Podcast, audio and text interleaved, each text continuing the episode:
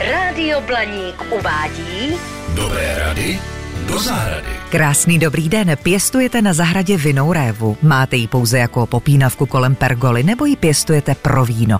Pokud se chcete dočkat bohaté sklizně, nesmíte péči o vinnou révu zanedbat. A ke správné péči patří i zimní řez. Teď v únoru, kdy už je tepleji, máte ideální podmínky, i když vinnou révu můžete řezat i v zimě. Cílem je, aby řez zaschl do příchodu jara a předešlo se ronění mízy.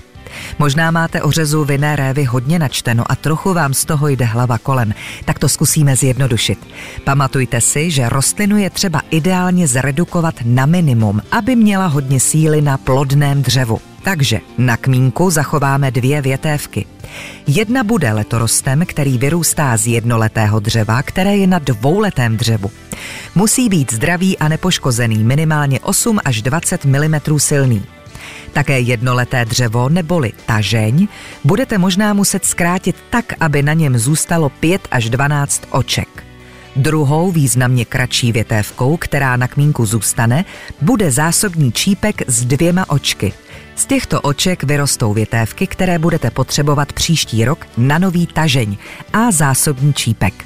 Vždycky používejte čisté nástroje a na ranky štěpařský vosk. A to je celé. Když se vám to napoprvé nepovede, nezoufejte.